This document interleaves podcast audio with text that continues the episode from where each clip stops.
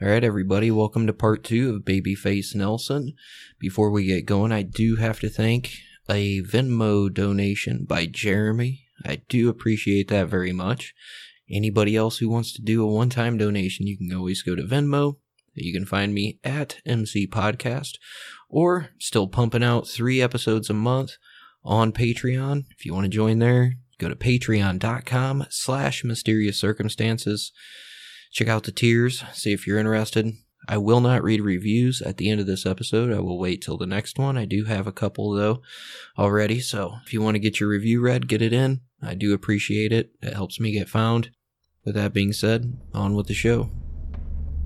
This podcast contains adult content. Some of the themes or topics may include information on murder, kidnapping, torture, dismemberment, maybe some demonic content, with information on possessions, and paranormal activity.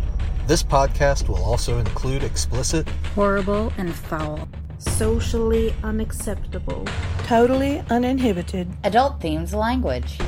So if you're easily offended, if you're easily triggered, then I highly suggest you turn this off now, and if not, just keep in mind parental discretion is advised.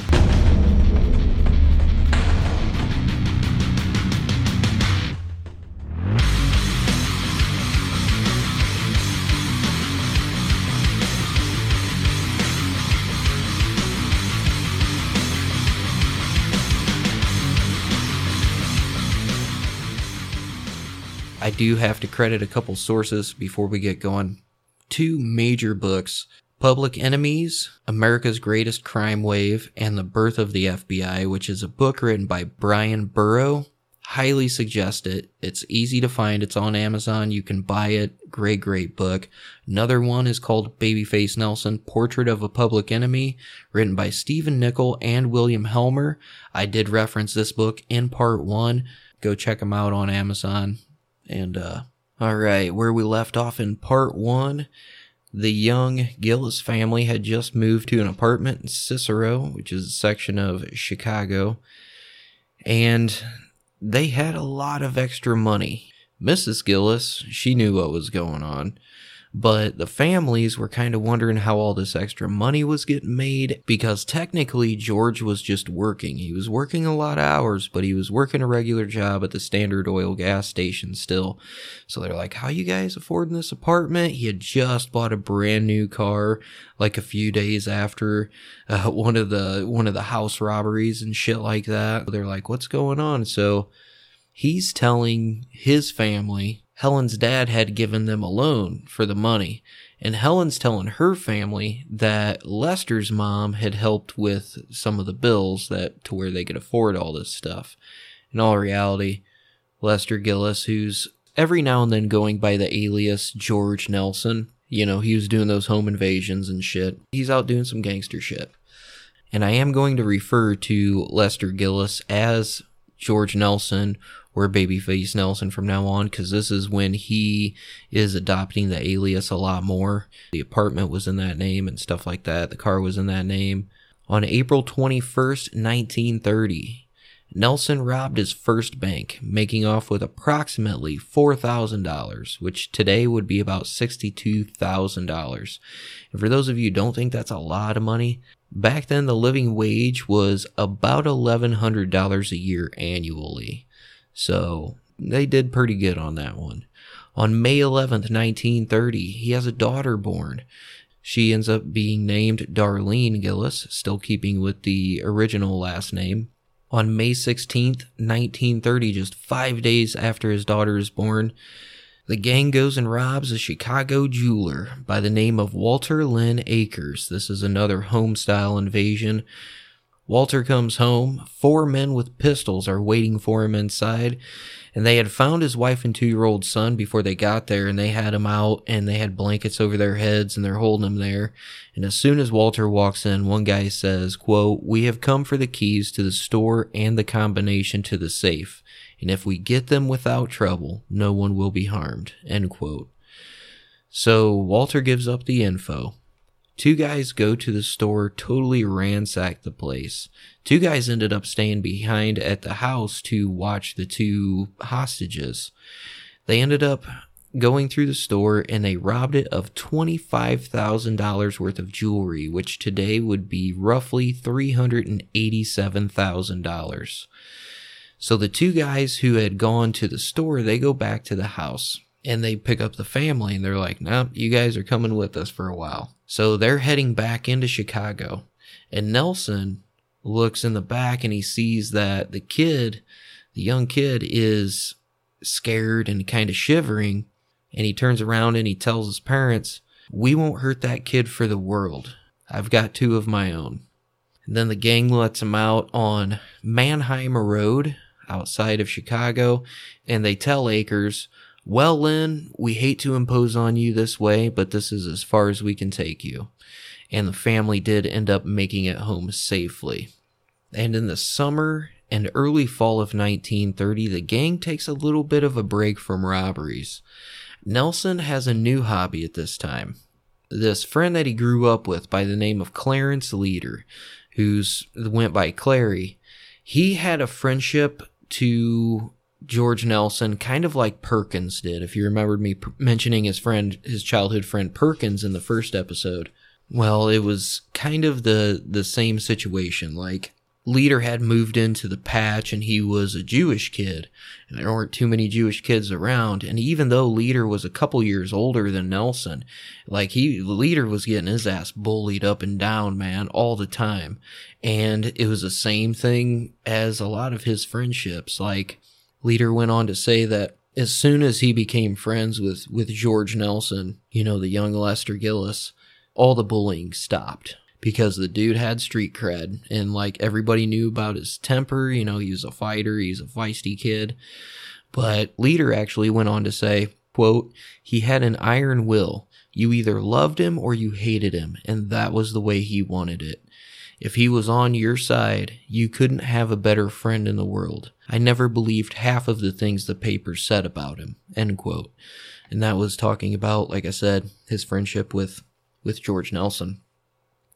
Well, Leader owned Oakley Auto Construction Company, and this is where they did a lot of stuff with cars. Well, Nelson, like I said, he adopted this new hobby and he starts building a race car. And he actually competed in some races at Roby Speedway, and he always had a respectable finish, but he never took home any prizes. But even Leader said he was one of the best damn drivers he had ever seen. Like, that was just his thing.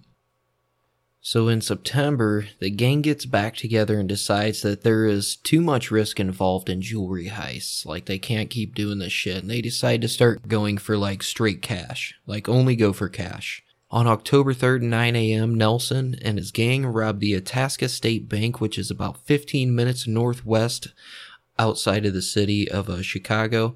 Nelson and Powell walk in. Nelson stops just inside the door, and Powell walks up to the counter and says, I'd like to buy a cashier's check. So the teller bends over and reaches for the ledger, and by the time the cashier stands up, Powell puts a 45 in his face, tells him, Hey, this is a stick up, step back. Nelson walks towards the tellers at this point, pulls out a pistol, and tells them to lay on the floor. Powell starts raiding the cash drawers. Nelson tells them to open up the vault, and they end up getting $4,600 in cash, which today would be about $71,000. A teller later identifies Nelson as one of the robbers.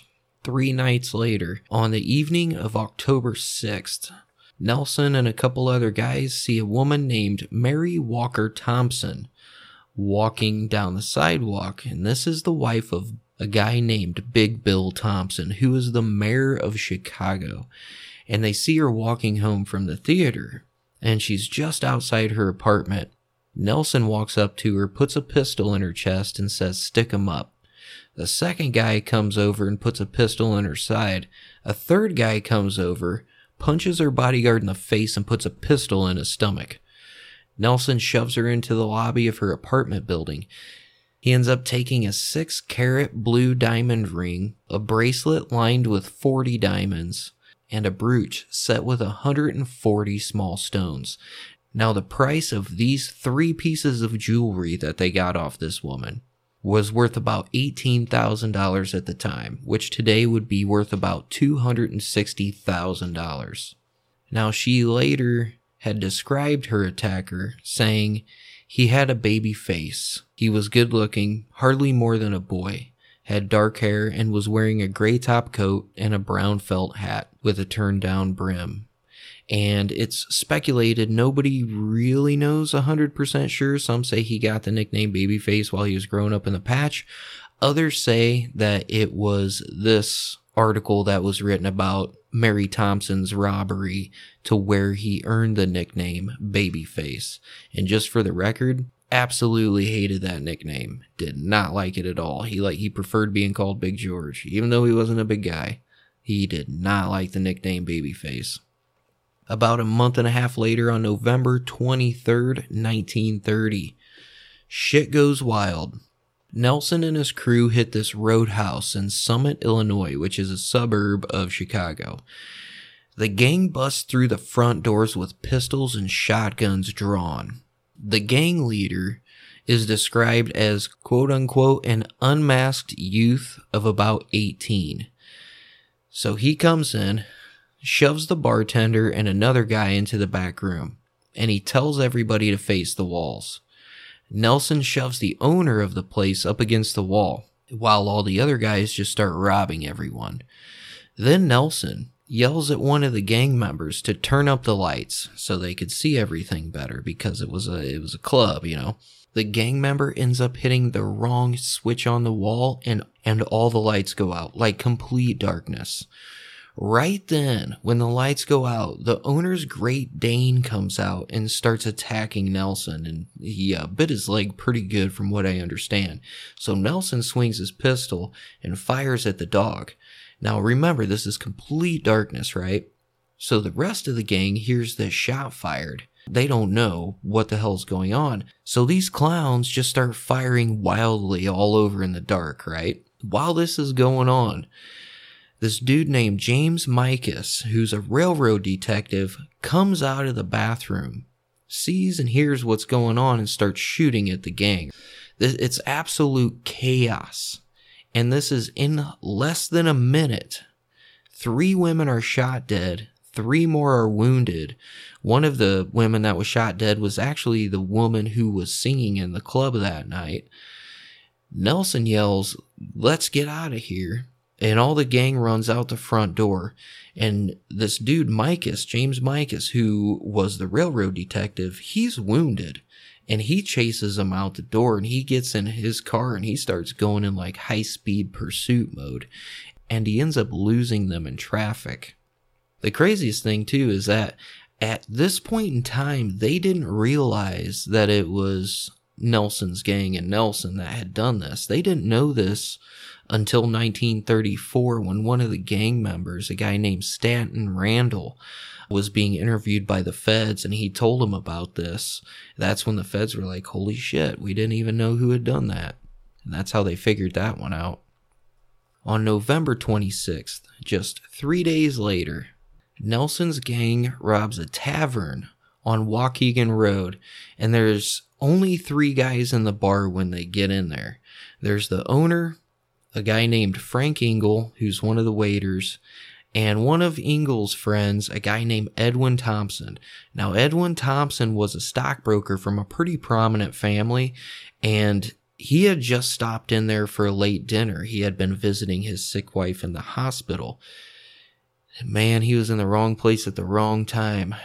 When the guys get in there, Nelson, he told all of them, put your hands up. And Thompson, he just kind of nervously smiled. He was super nervous. He didn't know what to do and he kind of smiled. And they said it was because he was nervous. Nelson looks at him and said, Don't smile, you. And then he raised his shotgun and fired once into Thompson's chest, killing him instantly. And Nelson goes and stands over the body looking down on it and says, Guess we ain't tough, huh? Then he turns to Engel, the waiter, and who's obviously in shock, like, what the hell, man? Nelson tells him to open up the safe and he handed over $125, which is about $2,000 today. And the gang uh, goes out the door and leaves. And it's unfortunate. Like, this is the very first killing that Nelson is actually associated with. And it's over chump change to these guys, which is super sad. And it was probably a misunderstanding, you know, on, on Thompson and Nelson's part, because Thompson was fucking scared shitless, but he just kind of nervously smiled. And somewhere in between here in the timeline, I could not find very much information, but there are two robberies, I believe, in January. I know one is in Chicago in January. I know there's another one in Wheaton, Illinois, and I'm not 100% sure when that one happens either. But it is of note that one of the gang members' girlfriends ends up getting arrested around this time. And when she gets arrested, she gives up the entire gang and she says, These are what these dudes have been doing, blah, blah, blah, just rats them all out. So in February of 1931, most of the gang members are rounded up and arrested. Nelson was arrested at his apartment in Cicero. This is the very first time that his name shows up in print as George Babyface Nelson. It was in the Chicago Tribune when they were, uh, you know, describing his arrest and what he was arrested for and everything.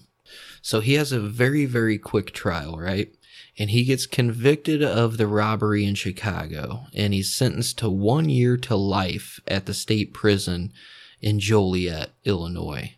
And this is an infamous prison, all right, hardcore prison. Then in February of 1932, after doing a year of his sentence, Nelson was removed from the Illinois State Penitentiary at Joliet, Illinois, and he was going to stand trial on another bank robbery charge in Wheaton, Illinois, which is just west of Chicago.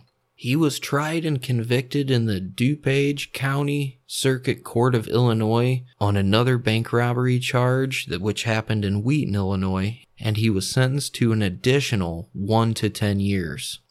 Nelson is running out of options. He's he doesn't know how much time he's doing. Either way, he was not going to do that time. On February 17th, 1932, Nelson was on his way back to Chicago from his trial in Wheaton, and he's getting transported by train. Well, the train makes it to Chicago, and then they hit the southbound train, and that train going to Joliet was a little bit late. So, because that train was late, the transport car that was going to take him to the actual prison wasn't there anymore. So instead of wait for another car, Nelson's guard, a guy named R.N. Martin, decides to just take him back to the prison in a yellow cab. You know, the old cabs, right? So they get in, and just as the cab approaches the prison on Collins Street, Nelson pulls out a pistol and we really don't know where he got this pistol from. A lot of people say that his wife Helen had left it for him in the bathroom at the train station. Other people say that someone had slipped it to him on the train. We don't know, but he pulls out a pistol and he puts it to Martin's head and he says, If you move, I'll kill you. Now unlock these cuffs. Then he puts the pistol against the cab driver's temple and says, You continue on to Chicago and do exactly as I tell you. Then they end up hitting the suburb of Chicago, which is called Summit. I had previously mentioned it. Uh, he tells the cab driver to pull over. He steals Martin's wallet and the car and drives off. He knows he can't stay in Chicago at this time. All right. Dude is a fugitive on the run. So, through his contacts with the Touhy gang, Nelson ends up going west to Reno where he is harbored by a guy named William Graham. And he is a uh, crime boss and gambler. And him and his partner, a guy named James McKay, they controlled Reno. They ruled it outright. On March 1932, using the alias Jimmy Johnson, he steps off the train in Reno, Nevada. And he stayed there for several weeks with Graham helping him out, stuff like that. Graham ends up sending him to San Francisco. From the Bay Area, right around there, Nelson goes to Sausalito, California, and he ends up working for a bootlegger named Joe Parente. Now, he worked as a guard on liquor shipments for about six months with two other guys, a guy named John Paul Chase, who ends up being a lifelong friend of George Nelson, and another guy named Joe Negri, who was known as Fatso. Like I said, both these two guys ended up being lifelong trusted friends of Babyface Nelson until the end. All three of these guys worked as armed guards, like I said, when all those illegal trucks are transporting liquor and they were doing like transporting illegal and stolen goods and shit like that. But they were also involved in more robberies and then some hijackings too. You know, the dude ain't got nothing to lose at this point. And whenever Nelson would get somewhere, you know, he was on the run a lot, but no matter where he went, he would always send for his family. Once he would settle down in a nice quiet neighborhood, he would send for his family. And even when they were on the run, they were on the run as a family. He wanted them around.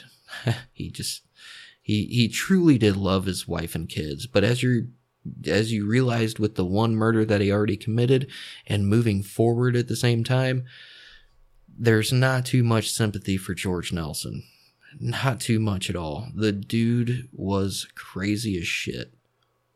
But anyway, his wife and kids end up joining him out in California.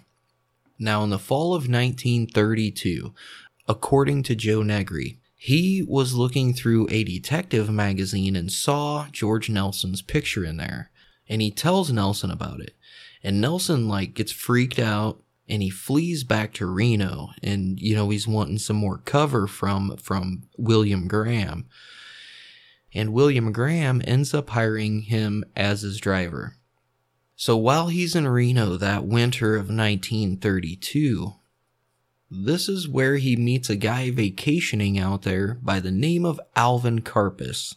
For those of you who do not know who Creepy Karpis is, he was one of the dudes in the Barker gang. Like, the Barker gang was legit.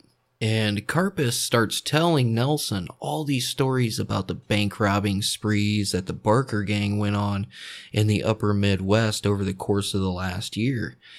And he says, Hey, if you ever want to go back east out towards Chicago and Indiana and all that stuff, I can introduce you to the right people. I have the right connections for you. So Nelson's like, all right, I can do that. Well, later on, Karpis kind of changes his mind. He had heard about Nelson's temper from his friends in Reno, so he changed his mind and he didn't want him to join the Barker gang. So he says he'll introduce him to a guy named Eddie Bentz. And Eddie Bentz agreed to teach Nelson the ins and outs of bank robbery and furthermore introduce him to the right people for all these bank robberies to be successful if that's what he wants to get into. So in the spring of 1933, Nelson heads back to Chicago and he takes in a room at the Inland Hotel in East Chicago in May of that year. And that's where he meets up with Eddie Bentz for the very first time. And a little bit later that month, he sends for his family. That's when Nelson and his family moved to Long Beach, Indiana, which is just outside of Michigan City, right along the uh, right along the Great Lake there, and they ended up living there for for several months. While they're living there, you know, Eddie Bentz is his neighbor. There's a couple other guys who would be future members of the gang who are also living out there. And while while he's out there living in Long Beach, Indiana, him and Bentz would go and walk the dunes and they'd be talking about, you know, planning and robbing banks and who they're going to put together for this gang and all this shit, right? So on June 8th, 1933, these guys have a bank target picked out. And Nelson drives to St. Paul, Minnesota to recruit some gang members. Now, according to Bentz in an interview 20 years later, he goes and he recruits three guys to join the gang. One was late arriving, so Bentz suggests that he be replaced with two parolees that he knew, and he had met them and hung out with them in Indiana Harbor. And Nelson asks, Who are they? Bentz replies, They're as bad as you fellows, no experience at all.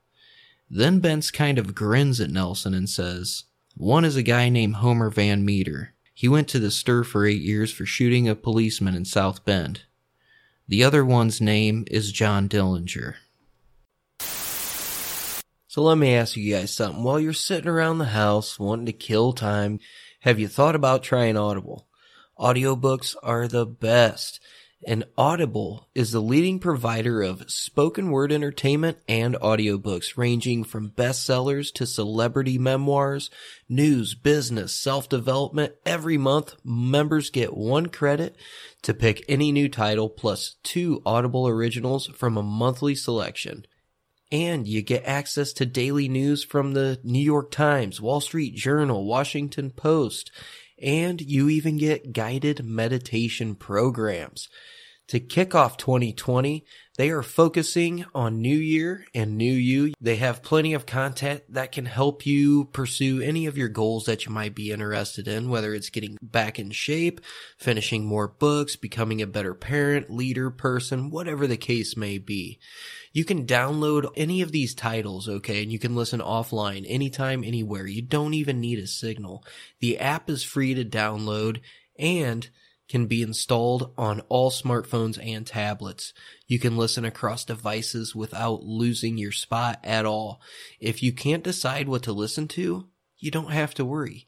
You can keep your credits for up to a year and use them to binge on a whole series if you want some of my recommendations. As you guys know, I'm a huge history buff, but I'm also a huge mafia buff. I'm into the mob pretty hardcore. I recently got a book called Five Families by Selwyn Raab. For those of you who are familiar with uh, various documentaries or anything that that's that this guy has written, this book alone, out of 1,600 ratings, four and a half stars. Dude, Selwyn Raab knows what's going on. Another huge one that I uh, recently got into was Gotti's Boys by Anthony DeStefano. For those of you who listened on my Patreon episode about Sammy the Bull Gravano, you know who this dude is. For those of you who listened to my Roy DeMeo episode, you know who this guy is. The freaking book is amazing. And of course, dude, one of my personal favorites and also one of my personal favorite movies is Donnie Brasco by uh, Joseph Pistone. And just so you know, the book has way more details. That's what makes audiobooks so great. And that's what makes Audible awesome because they have so much. You can just type in a keyword, you know, you can search for any genre you want and you have all of these selections come up. And the best part is too, they also have podcasts. They have theatrical performances. They have A-list comedy. They have Audible originals they literally have so many books that if you listen to every single title that Audible had, it would take you over 300 years to listen to everything. That's if you played it at normal speed, everything at normal speed. That is freaking insane. And that tells you just how big their collection is. There's really not much to miss out on here. And it's great because you can listen while you're driving, cooking, exercising, gardening, relaxing at home, watching your kids at home while they're not in school right now. 27% of adults say they haven't read a single book in the past year, and that is up almost 10% from 2011. And the main reason is because they don't have time. That's what makes Audible so awesome because you just listen to the books. So check this out. If you go to audible.com slash MC podcast, or you can even text MC podcast to 500 500, you're in it to win it with Audible. In all honesty, in the month of April, there's a good chance we're gonna have a lot of free time on our hands. So you might as well pick up an audiobook, learn something, read something, be entertained, enlighten yourselves a little bit there's no excuse of not having enough time anymore because you can listen to Audible anytime. Visit audible.com slash MC podcast or you can just text MC podcast to 500 500 and go check it out. Nelson goes on to meet other bank robbers around this area around this time over the course of that summer like Charles Fisher, Earl Doyle, Tommy Carroll, those kinds of guys. And on August 18th, 1933, he committed a major bank robbery in Grand Haven, Michigan. This would be his first in the area. There was not very much money in the robbery, but everybody involved made a full escape. You know, they made a clean getaway, so everybody was kind of pleased with it. But the Grand Haven bank robbery kind of convinced Nelson that he was ready to lead his own gang. I don't know why it did. They didn't end up getting any money, but it was successful and everybody got away. So I guess that's how that happened. On October 23rd, 1933, with five other guys, Nelson robbed the First National Bank of Brainerd, Minnesota of $32,000, which today would be about $632,000 in cash. Now, witnesses did report as Nelson was walking out of the bank, he had Tommy guns and he's just spraying these things left and right at bystanders. No regard whatsoever for who he was shooting at, but he did make a clean getaway again. So after this huge robbery, he gets his wife, he gets his four year old son, and he gets his daughter, and him and his crew head for San Antonio, Texas. Now, while they're there, Nelson and his gang bought a shitload of weapons from this underground gunsmith named Hyman Lebman. One of those weapons was a 45 Colt pistol that had been modified so it was fully automatic. This was eventually going to be the gun that Nelson used to murder Special Agent W. Carter Baum in Little Bohemia, which will be, you know, several months later down the road in 1934. On December 9th, 1933, a local woman tips off the San Antonio police regarding the presence of nearby, quote unquote, high powered northern gangsters. And I don't know why, but I just imagine this super old lady just seeing guys that are well dressed in San Antonio and just be like, they have to be northern gangsters. I'm calling the cops. Well, two days later, Tommy Carroll, he was cornered by two detectives and he ends up opening fire and he kills Detective H.C. Perrin and he wounds Detective Al Hartman. Now, all of the Nelson gang gets out of San Antonio.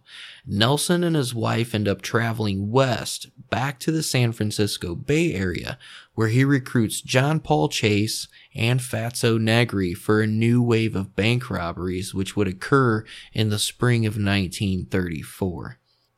Now, during this time in late 1933, early 1934, a man was shot and killed in Minneapolis, Minnesota.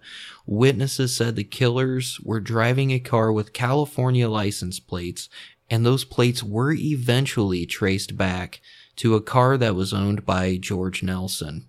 So after a short trip to Bremerton, Washington, Nelson and Chase proceeded to Reno, Nevada. Now, Chase later said in an interview that Nelson had killed a man during an altercation while they were in Reno that time, and the victim was a material witness in a United States mail fraud case.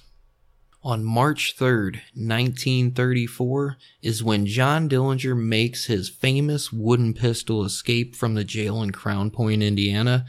Now, if you listen to my series on Dillinger, you know, some of these details are in dispute, but they do believe that a lot of the people involved in this it was everything was arranged and financed by members of Nelson's newly formed gang, including Homer Van Meter, Tommy Carroll, Eddie Green, and a dude named John Hamilton. And it was pretty much with the understanding that Dillinger would repay them some part of the bribe money out of the share of his first robbery, which we do know Dillinger was very active after he got out of Crown Point. He didn't stop. Now, the night that Dillinger did arrive in the Twin Cities, Nelson and his friend, John Paul Chase, they were cut off by another car driven by a local paint salesman by the name of Theodore Kidder. Nelson lost his temper because of this, and he chased this dude down. And he kind of crowded him to the curb, this uh, Theodore Kidder. The salesman, who was Kidder, he gets out of his car to try to like confront him, Nelson gets out and shoots him dead. Two days after this, the new gang strikes the Security National Bank in Sioux Falls, South Dakota. The six men were soon identified as the second Dillinger gang due to Dillinger's extreme notoriety, but the gang had no official leader. So, in this robbery, which netted around $49,000, which would be around $760,000 today, you know, the figures kind of differ a little bit. Nelson severely wounded motorcycle policeman Hale Keith with a burst of submachine gun fire as the officer was arriving at the scene. And on March 13th, 1934, a week after the robbery in Sioux Falls, the gang robbed the First National Bank of Mason City, Iowa. And according to an article in the Des Moines Tribune on March 14th, 1934, this is how it goes down. The gangsters parked their automobile, which was a dark blue Buick sedan, on State Street near the alley behind the bank. At least two of them remained by the car. According to most sources, Tommy Carroll stationed himself in the doorway of what was then a drugstore. Babyface Nelson was across the street on or near the sidewalk by the alley. The other gang members either went into the bank or stood guard outside.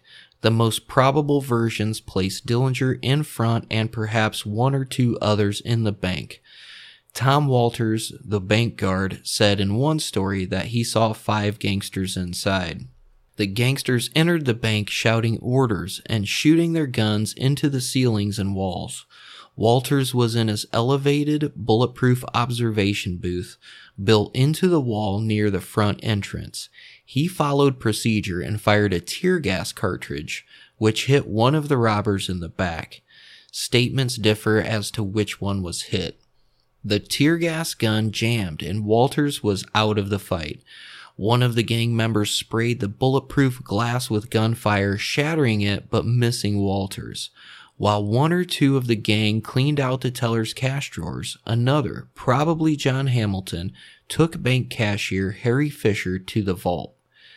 Tom Barclay, a bank employee, saw what was going on, retrieved a tear gas bomb from the other office, and threw it on the floor. Meanwhile, Hamilton and Fisher were all at the vault. There, the gang member made the mistake of allowing a steel gate to close between him and Fisher. Fisher proceeded to hand small denomination bills out through the bars to Hamilton. Margaret Johnson was a switchboard operator in the bank. Her office was situated on a balcony above the vault. When the robbery started, she crawled across the floor and shouted out of a south window the news of the robbery. The person standing outside that south window was Babyface Nelson, who, when he heard this, pulled out his submachine gun, looks at her, and says, quote, You're telling me, lady? The people on the street, as well as customers in the nearby Nichols and Green shoe store, were used by the gangsters to shield them from police. Officer James Buchanan realized a robbery was going on, armed himself with a shotgun, and took cover. The gangsters in front of the bank shot at him but missed. Buchanan was unable to return fire with the shotgun he was carrying because of the human shield around the robbers.